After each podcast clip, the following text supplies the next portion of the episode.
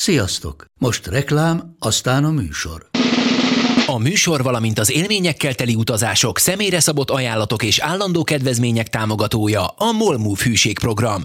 Nyisd meg a Molmove appot, a profilodba belépve add meg a Pogi promóciós kódot, és tankolj Molevo és Evo Plus üzemanyagjainkból 15 forint per liter kedvezménnyel. Ne feledd, a Pogi promókóddal most még jobban megéri Molmove tagnak lenni. Vége a reklámnak, jön a műsor.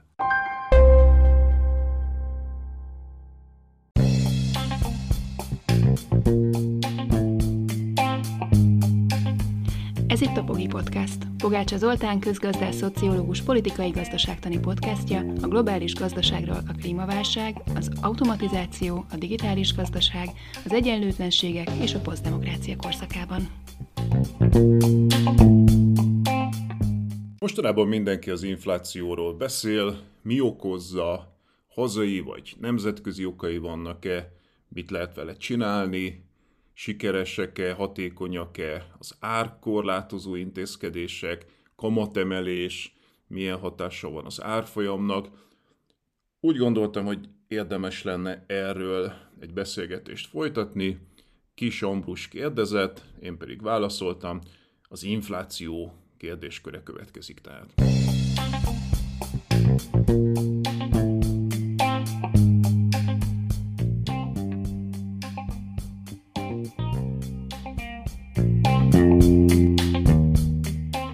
Az elmúlt hetekben, hónapokban, nem csak Magyarországban, de az Európai Unió egészében a legfőbb problémával az áraknak a változása vált, és a kormányok más és más eszközökkel próbáltak ezen segíteni de vitatatlan, hogy itt marad velünk a magas infláció, és főleg olyan területeken, amelyek a mindennapi életet érint. Erről fogunk beszélgetni, és ennek a kezelésének a lehetőségeiről.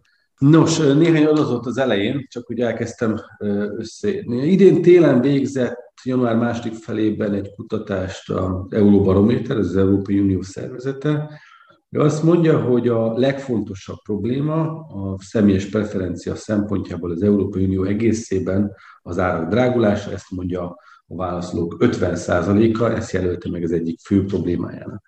Magyarországon ez az arány, ez 60%. 2022 utolsó teljes adata, még közölt mindenki, ez talán a március, az élelmiszer árak drágulása 14,3% Magyarországon, Szlovákiában 12 százalék, Lengyelországban 9 százalék, Ausztriában 5 százalék. Ezt viszonylag mérsékli Magyarországon a bevezetett energia rezsicsökkentési intézkedések, illetve az üzemanyagástok, hiszen a, miközben az élelmiszerek kilőttek, annak ellenére a teljes infláció az 8,6% volt, ez Lengyelországban 10%, Ausztriában nem érje el a 7%-ot, és Szlovákiában 1 százalék ponttal magasabb, mint nálunk 9,6 százalék. Az elmúlt hetek, hónapokban megjelent minden kutatás azt mutatta, hogy ez lett Magyarországon, nem csak az Euróbarométer alapján, de például a Policy Solution kutatás alapján a fő probléma. És nyilván ez egy másodlagos kérdés, hogy a kampány végül is miért, nem is, miért is nem erről szólt, vagy az ellenzék miért is nem erről beszélt, de nem is erre akarnám felhasználni az elkövetkező fél órát, hanem beszéljünk erről, erről a kérdésről, ami, ami láthatólag átszövi most már a mindennapokat, most már pénzügyi stratégiákat gyártanak rá háztartások, hogy jól lehet átvészelni ezt az időszakot. Szóval ezt nézzük is meg, hogy miért alakult ki ez az infláció, miben vannak ebben sajátos magyar jegyek, és hát természetesen majd beszélgessünk arról, hogy ugye lehet ezt kezelni, de először nézzük a kialakulása, mitől robbant ránk ilyen mértékben a, az inflációs spirál? Hát én azt gondolom, hogy ugye itt két felé lehet választani a dolgokat. Van egy külső hatás, amit globális hatásnak is nevezhetnénk, ami tulajdonképpen mindenkire hat, a világ összes országára, és vannak specifikusan magyar sajátosságok. A globális hatás szerintem a nagyobb, e, tehát azt mondanám, hogy így az év elején egy ilyen 70-30 arányban a külső hatások voltak, most már azt mondanám, hogy inkább egy ilyen 60-40, e, nem azért, mert a külső hatások bármit is javultak volna, hanem e, azért, mert a hazai hatások erősödtek. Mik ezek a nemzetközi hatások? Hát ugye egy csomó kínálati oldali sok van a gazdaságban, vagy szűk keresztmetszeteknek nevezhetnénk őket. Ugye mindenek előtt az energia, ár, robbanás, ami amúgy is már elindult tavaly év vége felé, de az Ukrajna-orosz inváziójával tényleg olyan magasságokba emelkedik az energiának az ára, amit még sosem láttunk. Most lehetett olvasni a napokban, hogy Belgiumban például azt várják, hogy a dízel ára 3 euró fölé fog menni a nyáron, ami hát nagy, le, nagyjából a duplája annak, amit korábban fizettek érte például Nyugat-Európában, de már most mindenhol két euró fölött van alapvetően a, a tankolás ára. Magyarországon ugye ezt korlátozza a benzinástop, amiről majd beszélünk, de hát bármi más is, tehát a gázára és tulajdonképpen minden energiaforrásnak az ára elképesztően megemelkedett hosszú-hosszú-hosszú idő óta.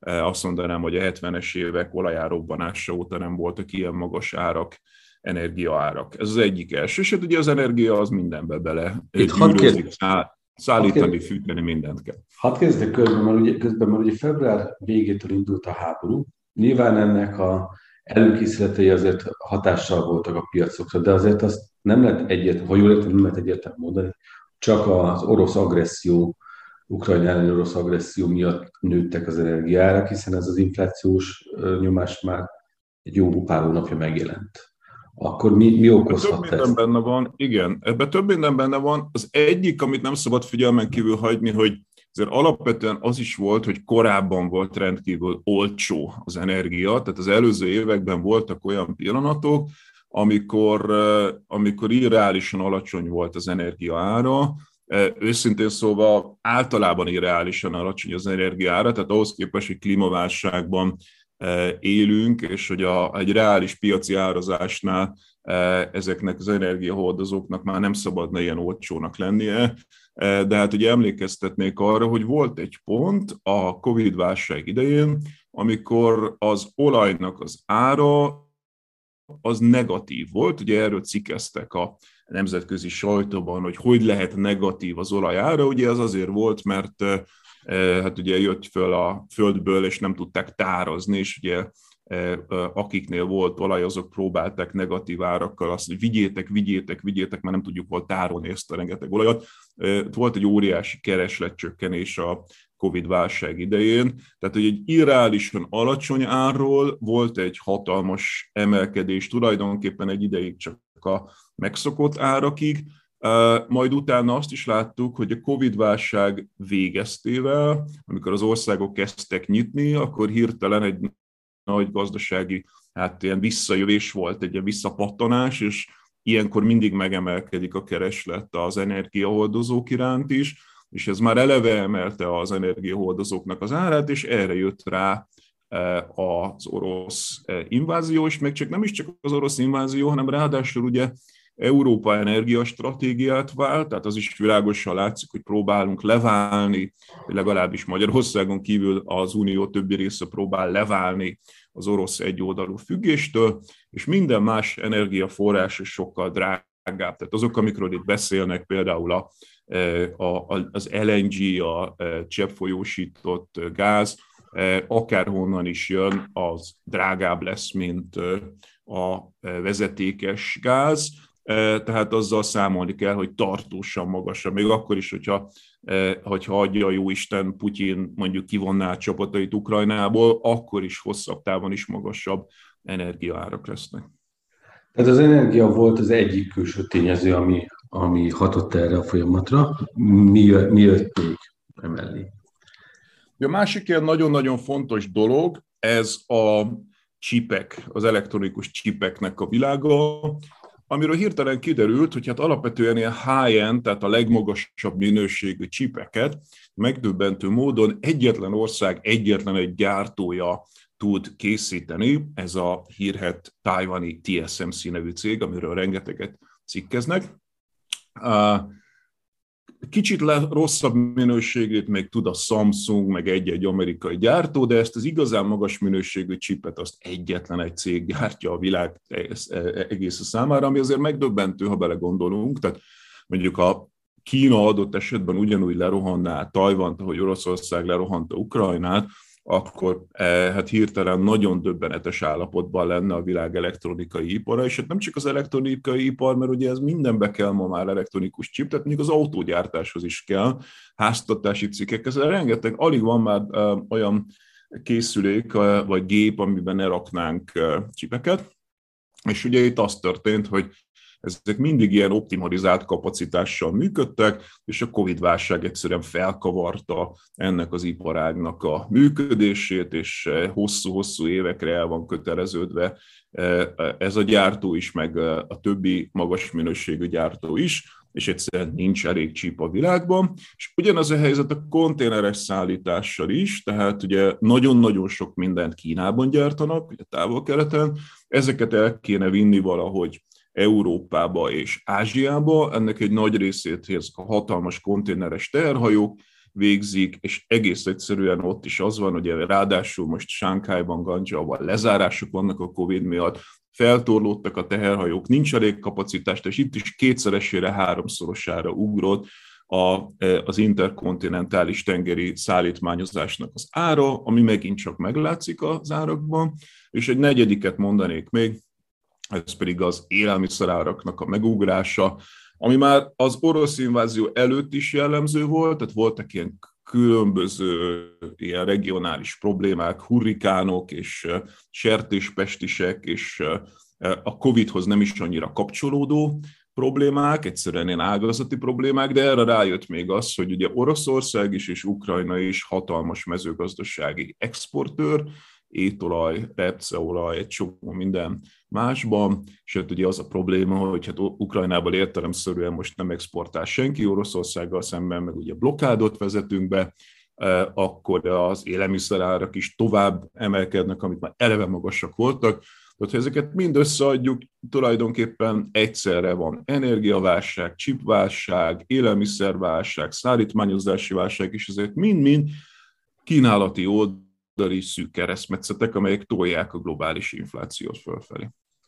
Ugye ez a külső tényezők, ugye azt mondtad, hogy ez mondjuk a évelejéig 70% volt, ami meghatározta az inflációs pályát, most ezt ugye 60%-ra teszed, mint ami a hatásfoka, és illetve van a hazai része, ez miből áll, és, és miért következett be nálunk. Még mielőtt a hazaira rátérnék, még egy mondatot engedj meg, hogy mi az, ami nem tolja a globális inflációt, mert szerintem fontos erről is beszélni, e, és ez a pénzmennyiség bővítése, mert hogy nagyon sokszor elhangzik a sajtóban, főleg azok e, szájából, akik nagyon szkeptikusak mindenfajta állami beavatkozással kapcsolatosan, hogy a világ jegybankjai által a válság idején kibocsátott extra pénz tolná valahogy az inflációt. Erre nagyon egyértelműen azt tudom mondani, hogy nem, e, ugyanis ugye ez úgy működik, hogy akkor tolná az inflációt, hogyha extra kereslet, extra effektív keresletet indukálna a gazdaságban. De látjuk az adatokat, például van egy elképesztően jó ábra az amerikai gazdaságra, amelyik mutatja, hogy a Covid-válság után az effektív kereslet a gazdaságban az ugyanarra a pályára állt vissza, amelyiken korábban volt. Tehát még volt is egy kis kiesés a Covid-válság alatt, és semmilyen extra kereslet nincsen a gazdaságban, e, ugyanaz a növekedési pálya, a lineáris növekedési pálya állt vissza, ami jellemző volt korábban, tehát nem tudjuk azt mondani, hogy a, e, a kibocsátott pénzmennyiség tolná az inflációt, ha az nem lett volna, akkor sokkal mélyebb lett volna a válság, tehát szükség volt a, a, a pénzmennyiség bővítésére, és az nem tolja az inflációt. És szerettem volna elmondani egyfajta ilyen száfolatként. Akkor Mi a magyar... meg itt. De ez, uh-huh. ez, ez szerintem nagyon fontos rész. Érkeztünk itt egy idézetet hoztam a beszélgetésbe, Magyar Nemzeti Bank alelnöke, monetáris politikai felelős alelnöke mondta el a portfólió konferenciáján Virág Barnabás. Szerinte az áremelkedés megfékezéséhez monetáris szigor, zárójel magas reálkamatok, fegyelmezett költségvetési politika, vagyis a hiány csökkentése szükséges. A piaci verseny fenntartása és a növekedéssel reformok mellett. Az infláció elleni küzdelem legfontosabb eszköze a kamatok emelése, nem csak a hitel, hanem a betéti oldalon, erre elkamatra van szükség, vagyis, hogy a jövőben az emberek megtakarítsanak, ne pedig fogyasszanak, ehhez kellenek a magas kamatok. Ha jól értem, ez pont ennek ellenkező, amit a Nemzeti Bank mond, és hogy csinálni fog, hiszen ugye ők egy szigorú költségvetési politikát, tehát magyarán ezt a extra pénzt ezeknek a lenyírását mondják, az emberek megtakarítsanak és ne költsenek, ugye ezt mondják, tehát hogy pont az, hogy akkor a gazdaságban nem folyna vissza az a pénz, aminek ami a, a működést kell, hogy biztosítsa. Ezek szerint a Nemzeti Bank minimum vitatkozik azzal, amit te állítasz. Nem feltétlenül vitatkozik, mert ugye ez más időpontban történik. Amiről én beszéltem, az a Covid válság időszaka volt. Tehát én azt gondolom, hogy a pénzmennyiség bővítése az válság időszakban indokolt, akkor tudunk extra keresletet indukálni vele, hogy nagyon egyszerűen fogalmazzak, ha az emberek elveszítik a munkájukat, állásukat, jövedelmüket, jövedelmük egy részét, akkor tudunk adni e, egyfajta ilyen feltétel nélküli alapjövedelemszerűséget nekik, amit egyébként még az Egyesült Államokban is adtak meg világszerte sok helyen. Ebből mennek el vásárolni a boltba, a bolt pedig tud megrendelni a termelőktől. Hogyha nem adunk ilyet, akkor ott kiesik a kereslet, nem élnek meg a családok, nem él meg a szupermarket, és nem tudnak rendelni a termelőktől. Tehát válság idején indokolt a pénzmennyiség bővítése, de azt nagyon helyesen teszi a jegybank, hogy most, amikor meg egyébként növekedés van, és ugye a magyar gazdaságban jelenleg kiugró növekedés van, hogy az adatok mutatják, most nagyon helyesen teszi a jegybank, hogy most nem növeljük a pénzmennyiségét, adott esetben csökkenthetjük is, ez, ez a szigor a pénzmennyiség tekintetében szerintem indokolt. Ugye az, hogy a kamatokkal mit tudunk csinálni, ugye itt az a probléma, és az nagyon fontos, hogy Virág Barnabás mondatában benne van az is, hogy hát ez akkor tud működni, hogyha egyébként fegyelmezett a költségvetési politika. Na most azért a magyar költségvetési politikára jelenleg elég nehéz lenne azt mondani, hogy az fegyelmezett lenne, hiszen elképesztő túlköltekezés van a költségvetésből, tehát egy eleve túlfűt magas inflációjú gazdaságban nem szabadna ennyi pénzt nyomni a költségvetésből a gazdaságban, nem csak azért, mert óriási költségvetési hiány lesz, vagy nem elsősorban azért, hanem mert ez tovább fűti az inflációt. Tehát, hogy nem nagyon tud mit csinálni a jegybank, hogyha a kormány túl költekezik. Ez egy alapigassága az úgynevezett fiskális, monetáris mixnek hívják ezt a közgazdaságtan nyelvén, hogyha a, a, a költségvetési politika e, nem jó, akkor ott már a monetáris politikának kevés esélye marad, hogy rendbe rakja a dolgokat, és ez látszik is egyébként a, e, a helyzeten, hiszen ugye a jegybank kétségbe esettem próbált tüzet oltani azzal, hogy emeli a kamatokat, aminek túl sok hatása láthatólag nincsen, tehát hogy a forint, euróforint árfolyam az továbbra is nagyon-nagyon gyenge, tehát most már megint a 400-at verdesi az euró, és hát a túlfűtöttséget sem tudják azzal csökkenteni, hogy kamatokat emelnek, ahogy ugye Virág Barnabás szeretné, mert hát közben meg ráadásul a másik oldalon, a költségvetési oldalon meg tolják kifelé a pénzeket, nem kis részben mondjuk közbeszerzések formájában, tehát ez egy túlfűtött gazdaság, és erre mondanám, hogy ez ma már nem 30, hanem 40 százaléka a problémának, hogy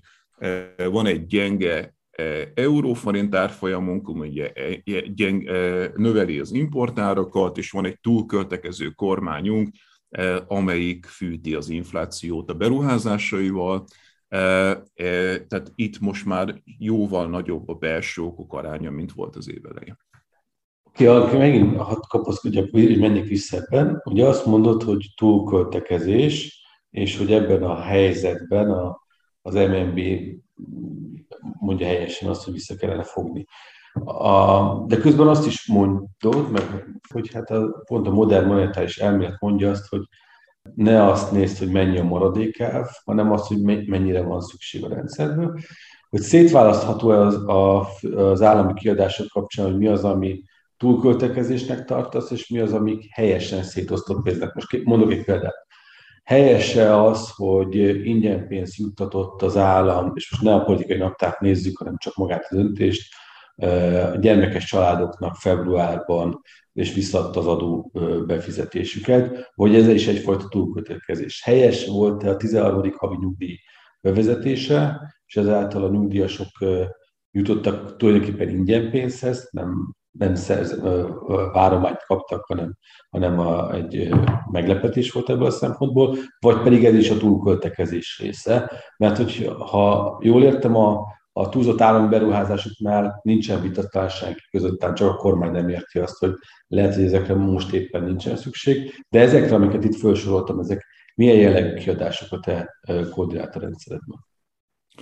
Iszonyatosan fontos az, amit most kérdezel, mert ugye abból, hogy a kormányzat túlköltekezik, és nagyon nagy a költségvetési hiány, és elköltöttük már így az év első felének a végén a szinte a teljes évi tervezett hiányt, ez ugye azt sugalja sokak számára, hogy akkor most megint, mint ollókező Eduard, agyatlanul vágni kellene, és én egy kicsit ebből a szempontból kritikus lennék a politikai ellenzéknek a, a, a parlamenti választások előtti retorikájával, illetve az ő gazd, hódudvarukkal, tehát a közgazdász hódudvarukkal, akik nagyon erősen azt sugalták, hogy itt valami fajta általános megszorításra lenne szükség, és szerintem nem voltak elég cizelláltak azzal kapcsolatosan, hogy milyen elvek alapján érdemes egy, a költségvetést átalakítani. Szerintem elképesztően fontos annak a megtárgyalása, hogy milyen logika alapján lehetne itt csökkenteni a hiányt.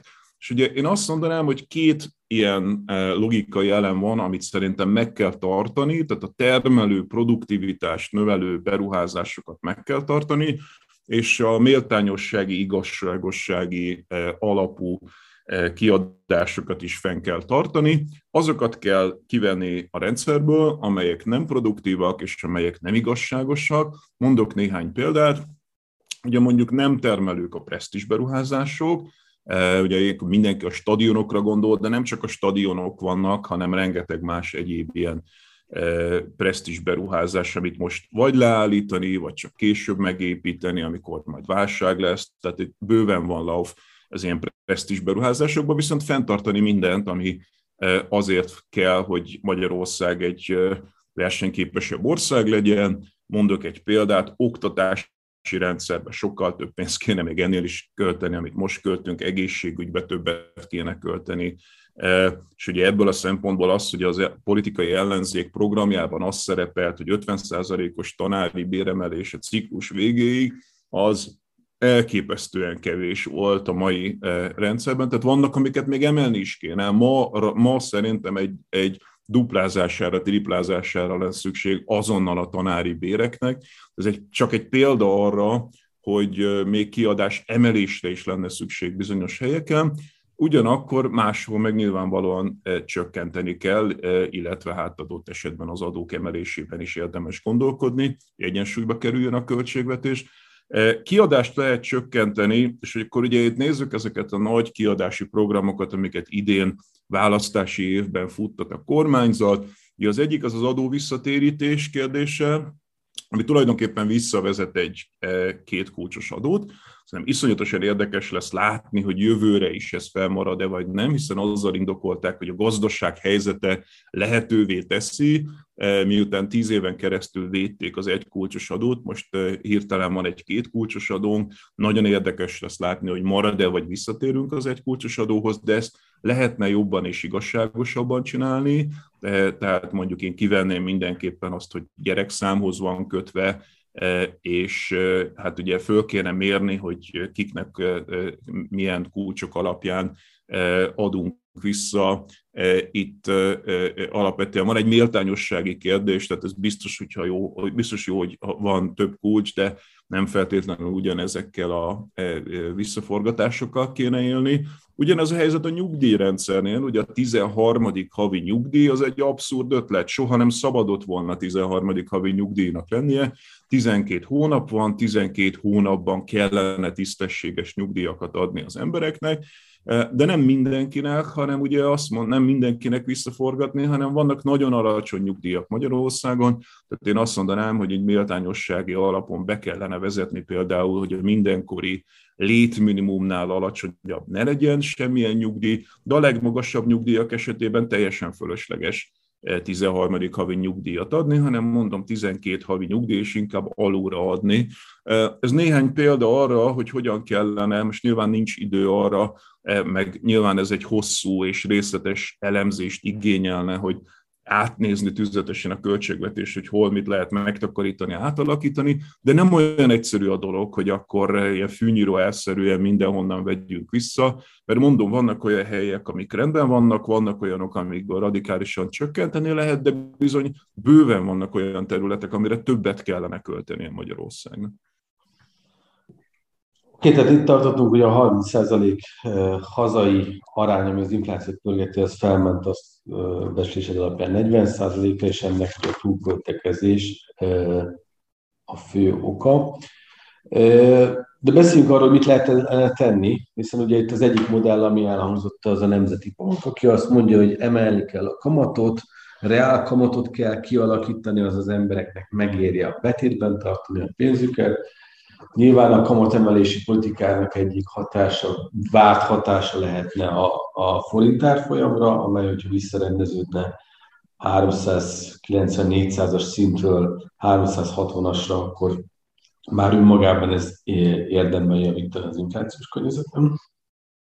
A kormánynak van egy másik politikája, ami azt mondja, hogy be kell avatkozni a folyamatokba, és bevezette a benzin esetében azt gondolom, hogy érdemi árstoppot, a, az élelmiszerek esetében szerintem inkább csak politikai látszatárstoppot, de hogy ezek kapcsán nem azt mondta a miniszterelnök beiktatási beszédében, hogy ezeket megszünteti, hanem azt mondja, hogy sejtetett valamit, hogy az MNB-vel közösen valami fajta árszabályozás irányába kellene elmozdulni, ami nem teljesen érthető, hogy mire gondolhatnak. Szóval ezek vannak itt a, az asztalon. Te mit gondolsz, hogy az inflációt vagy mit lehetne kezdeni? Lehet egyáltalán érdemben hazai szinten ehhez hozzányúlni, hiszen azért mégis még mindig nagyon nagy a globális kitettség az inflációs nyomásnak.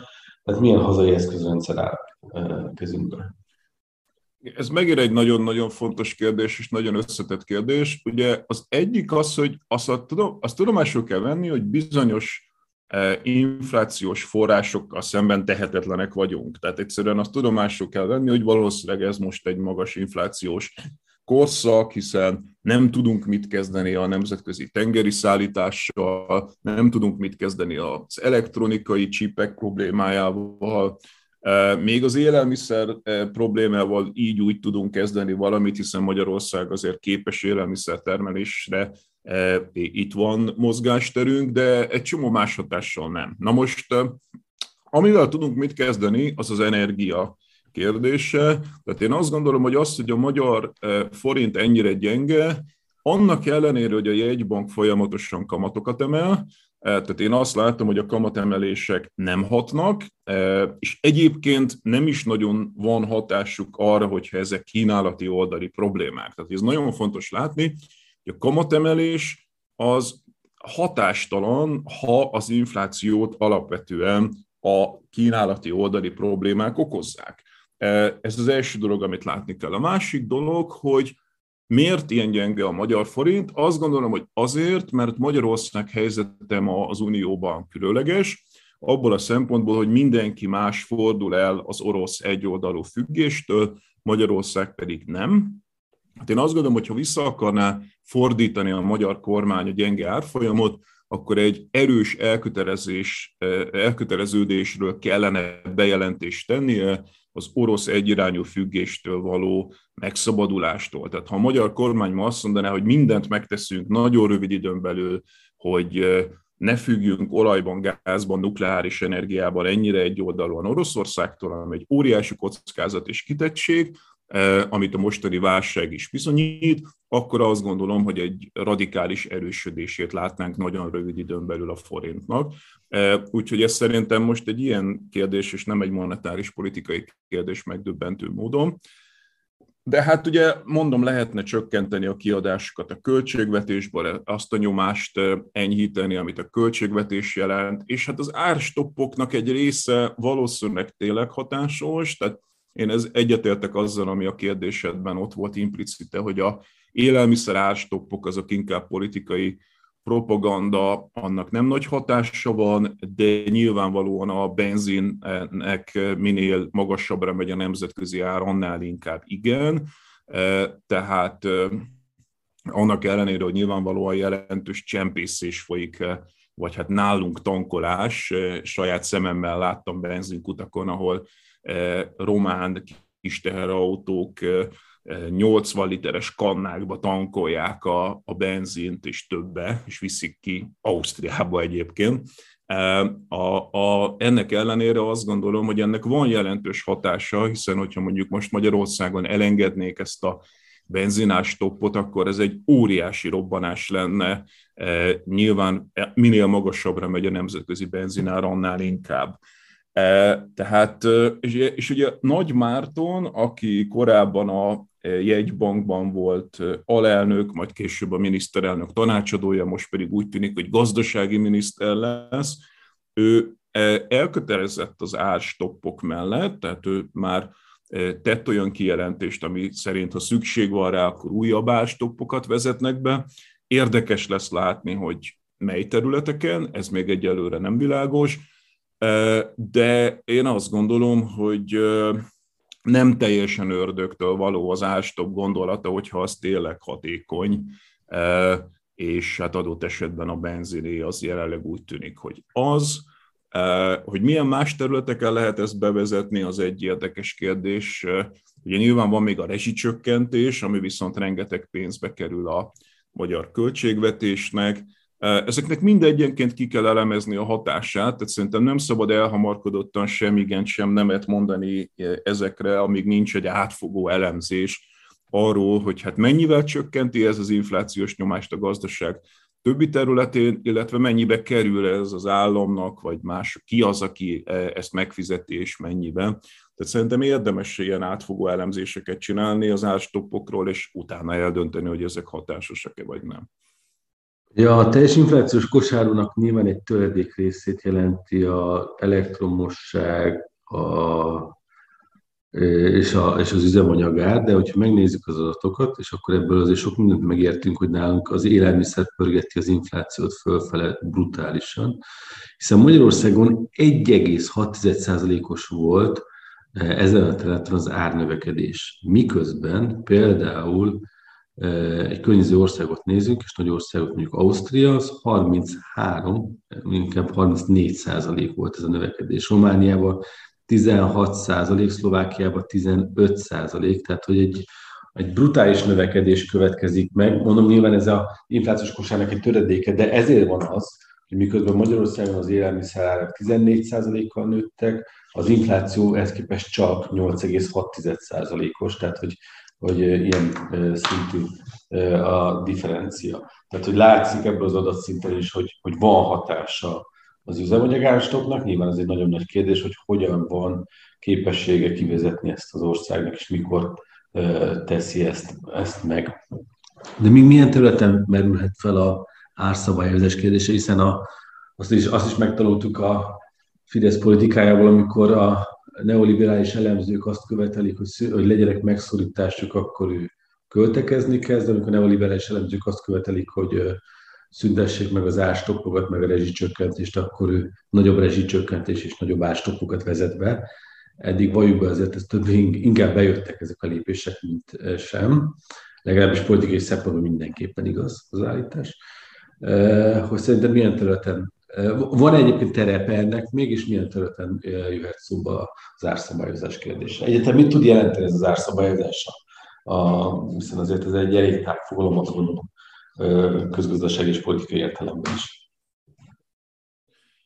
Ugye, az, hogy az élelmiszer árak robbanása az mekkora részét teszi ki egy adott fogyasztó fogyasztói kosarának, azért persze az emberről emberre változik, tehát az a arány, amit mondtál, az a, az a hivatalos fogyasztói árindexnek a, az aránya, de hát ugye ettől masszívan eltérhet egy-egy adott tényleges, konkrét fogyasztónak a fogyasztói kosar. Azt például tudjuk, hogy például a nyugdíjasoknak sokkal nagyobb arányban van költése élelmiszerre, mint a fiatalabbaknak, hiszen ők mondjuk kevesebbet utaznak, és egy csomó minden másra kevesebbet költenek. Az élelmiszer náluk jelentősebb tétel, és hát ugye attól is függ, hogy milyen élelmiszereket vásárol az ember, mert ugye óriási emelkedés volt, 30-40 százalékos emelkedések is voltak az étolajban, de én már láttam olyan termékeket is, aminek azt állítják, hogy megduplázódott az ára az elmúlt időszakban. Én azt gondolom, hogy ez az élelmiszerár probléma, ez egyébként felszőre hozza azt a, én már, én már nagyon régóta mondom ezt, hogy Magyarországon szerintem nem értjük igazán a mezőgazdaság problémáit. Tehát történnek dolgok a mezőgazdaságban, vannak hazai árak, hazai volumenek és nemzetköziek, de én soha nem láttam igazán rendesen végigelemezve, hogy miért van az, hogy Magyarországra behoznak dán csirkét, szlovák tejet, kínai fokhagymát, és nem tudunk versenyképesen termelni egy csomó mindent, miközben itt vannak ezek a masszív Európai Uniós támogatások, nagyon sokszor ugyanazok keseregnek, hogy nem tudnak megélni, akik egyébként támogatásokat kapnak. Tehát szerintem óriási szükség lenne arra, hogy a mezőgazdaság árképzését, működését, versenyképességét sokkal mélyebben elemezzük, hiszen nagyon sokszor nem csak az importárak emelkedtek Magyarországon, hanem a hazai termelőknek az árai is emelkedtek, és én nem vagyok biztos benne, hogy tisztában vagyunk azzal, hogy melyik termék miért emelkedett. Úgyhogy szerintem itt, itt nagyon sok szempontból a sötétbe tapogatózunk energia vagy élelmiszerár szempontjából, de itt például el tudok képzelni egyébként egy csomó administratív beavatkozást. Mondok egyetlen egy példát, hogy szerintem mi elképzelhető még. Ugye Magyarország relatíve önellátó, amennyire olvasom, étolaj, repceolaj területén. És ugye, hogyha kiesik Oroszország és Ukrajna, amelyek hatalmas termelők nemzetközileg, a nagy felvevő piacaik a közel-kelet és Afrika, akkor ugye hatalmasat ugranak az étkezési olajnak az árai, és a magyar termelők ezen a ponton ugye elgondolkodhatnak azon, hogy akkor most iszonyatosan jó árszinten exportálják ezeket a ezeket az étkezési olajakat, ami ugye hiányt okozna a magyar polcokon, és egyébként Ausztriában, Németországban már most hiány van sokszor a szupermarketekben, étkezési olajokban, vagy mondjuk a magyar kormányzat valami fajta korlátozást vezet be a tekintetben, hogy hova lehet exportálni. Európai Unióban ezt nem tudja megtenni, mert itt egységes piac van, de az unión kívülre exportált étkezési olajban például, nem akarok ötleteket adni, de, de például el tudok képzelni egy kiviteli korlátozást adott esetben, hogy a magyar piac biztonsága szavatolva legyen. Tehát ilyen típusú beavatkozásokat én el tudok képzelni, és még csak azt sem mondom, hogy ne lehetnének egy ilyen veszélyes helyzetben adott esetben indokoltak, annak ellenére, hogy nyilvánvalóan a az étkezési olaj exportőrök számára konkrétan ez nem lesz kedvező, hiszen most hatalmas sat kaszálhatnának azon, hogyha mondjuk a közel-keletre exportálnának. Köszönöm szépen a beszélgetést!